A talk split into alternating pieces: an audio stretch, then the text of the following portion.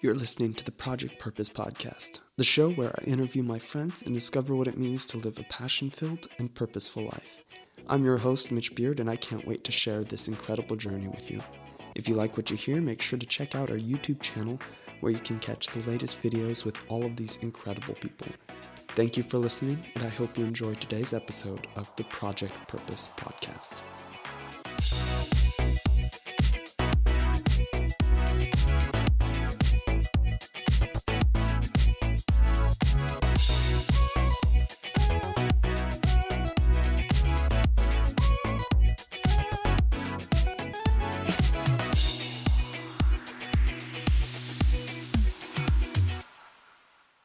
Hey guys, welcome back to another episode of Project Purpose. Today I am here with Lia Wielick, um, and we are very excited to talk about some of her really exciting passions. Um, so today I'm going to talk a little bit about a couple of my passions. Um, the first one being a cancer camp that I volunteer at every summer. It's for kids with cancer and their families, and it's located on Raft Island, and it's called Camp Agape Northwest. And then the second passion that I'm going to talk to you about today is marketing, and that's what I'm majoring in and what I'm pursuing as a degree. You already kind of talked a little bit about your passions um, as of right now, but um, we also went to high school together, um, yeah. and that's kind of how we met. Before that, we actually met through our piano lessons and recitals and stuff like that. Um, so, I guess one of the questions that I have on here right now is so, what are some of your passions that you kind of had in high school, um, and where are they now? And like, how have they stayed with you throughout college? And kind of what have you done in terms of pursuing or keeping some of those passions that are maybe hobbies now? Yeah. So. Um, when I was in high school, like you said, I was really into music and I've played piano again, like you addressed, and I still do play piano. It's not what I'm majoring in, or it's not as big part of my life as it used to be, but it's still always there. Um, it's also something I think that's really nice just to always have. Like you can always sit down and play, or learn something to play, or pick it up where you left off. It's something you never really forget once you learn. Um, and I also use it as kind of a stress reliever thing. I think it's really nice to just, if you're really overwhelmed, just sit there and kind of forget about everything that's going on. And I don't really sing anymore. I haven't done choir since I left high school, but it's always something I love to do. Again, like sing in the car, sing in the shower, you know, anything like that.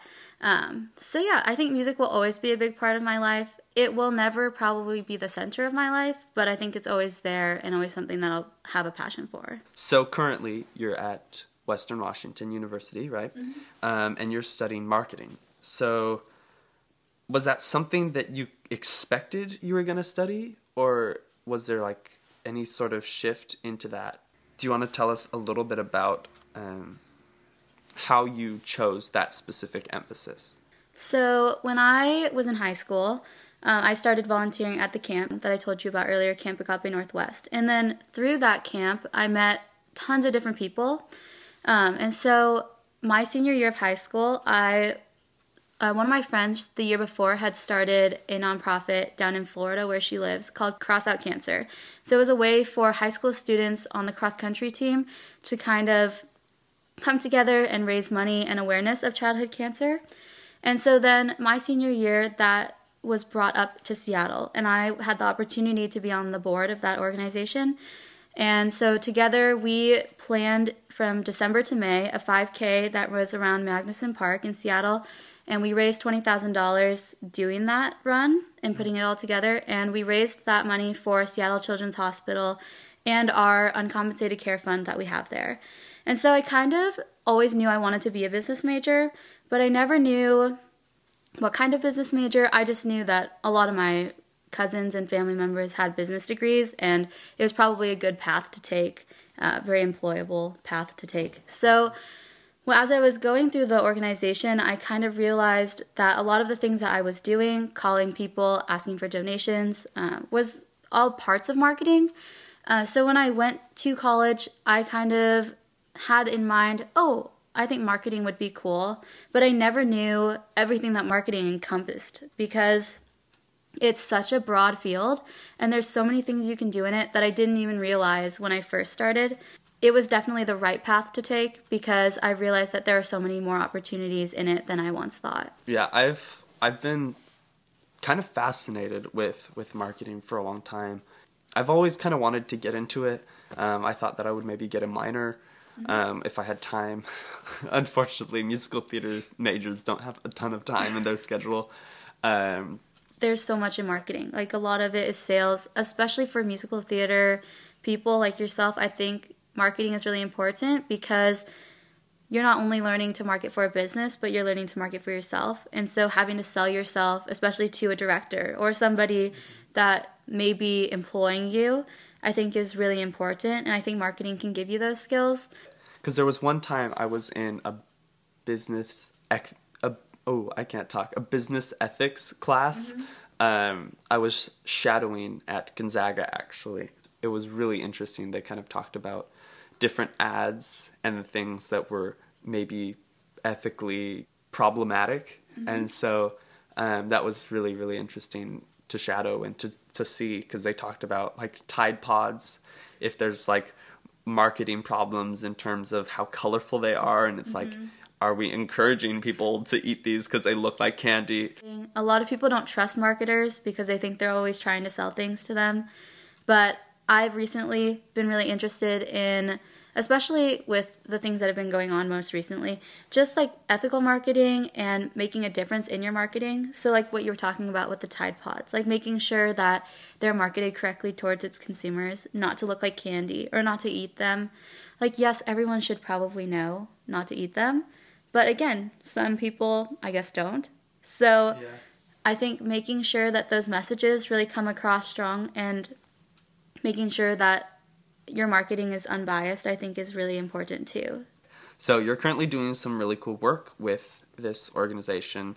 Um, do you want to tell us a little bit about like what your job is and how you you talked a little bit about already how you found it and how you were I guess invited to be a part of it. Yeah, so Camp Agape Northwest is, um, it used to be run by the Greek Orthodox churches um, in the Seattle area, and there are four of them, and now it's its own 501c3 nonprofit. And, but it's still kind of overseen by those churches. What I do right now is a lot of their marketing and communications. I post all of the things that we have on social media. Um, I stay in communication with people that have questions. I search and seek out um, different quotes from people, different things we might need for our website. I've worked a little bit on web design for them for a new website we might have coming out pretty soon. Um, yeah, it's all really cool stuff. I think it's really helped me learn a lot of what marketing is.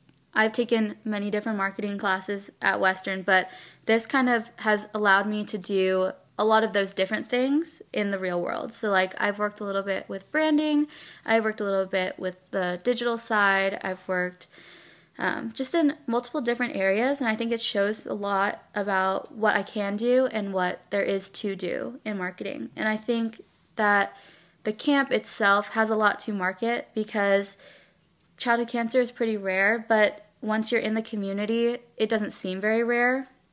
Once you know the families and once you have connected with so many of them, and at camp there's 12 to 15 new families every time or something like that. So it's just a good way for you to be able to show people what's out there and show that there are kids that get cancer and there are other ways to support them and the families that need help.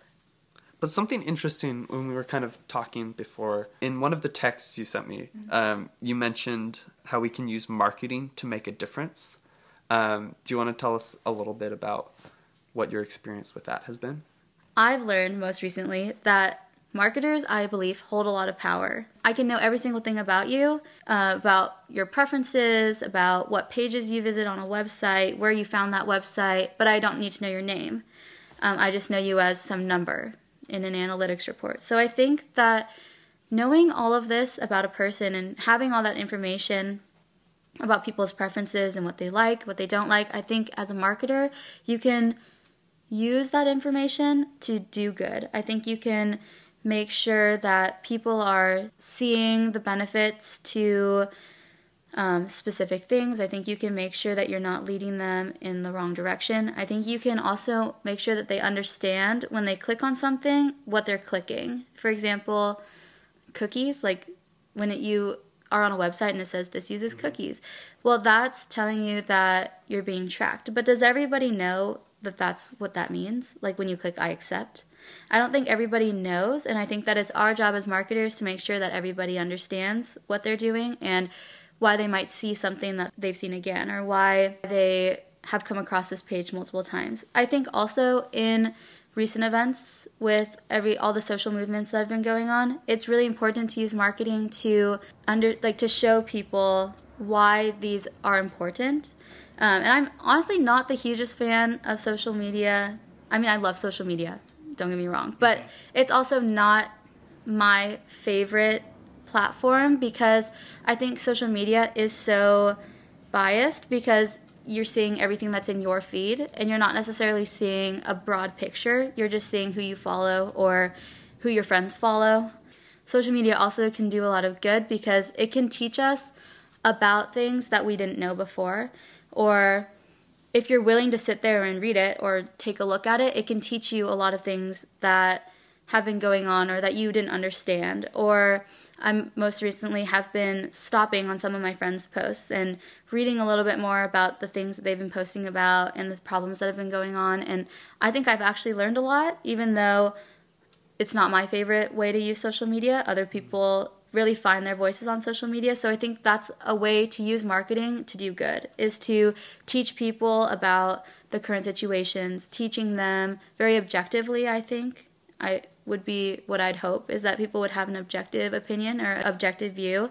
And I think that consumers have also been pushing for that. You can see a lot of businesses have been putting social changes in place or saying that they're they stand in on one political spectrum or another. I think that with marketing you hold a lot of power to be able to change and to be able to do good for other people.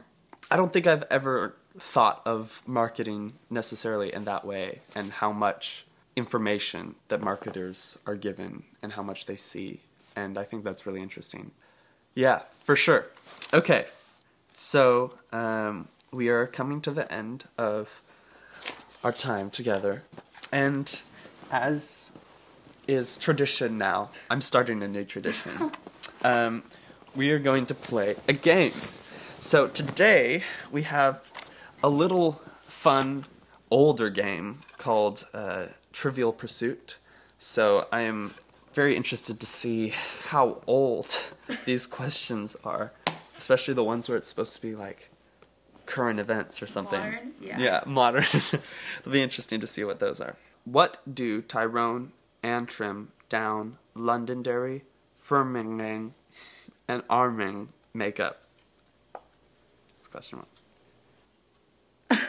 this is geography, I think. Geography? Wait, can you repeat the question? Is it like Northern Ireland. Oh, are they all places? Uh-huh. Oh. It was geography. Yeah, that makes sense. Okay. Who composed An American in Paris? oh, I should know this. George Gershwin. Oh, yeah. Who discovered Victoria Falls?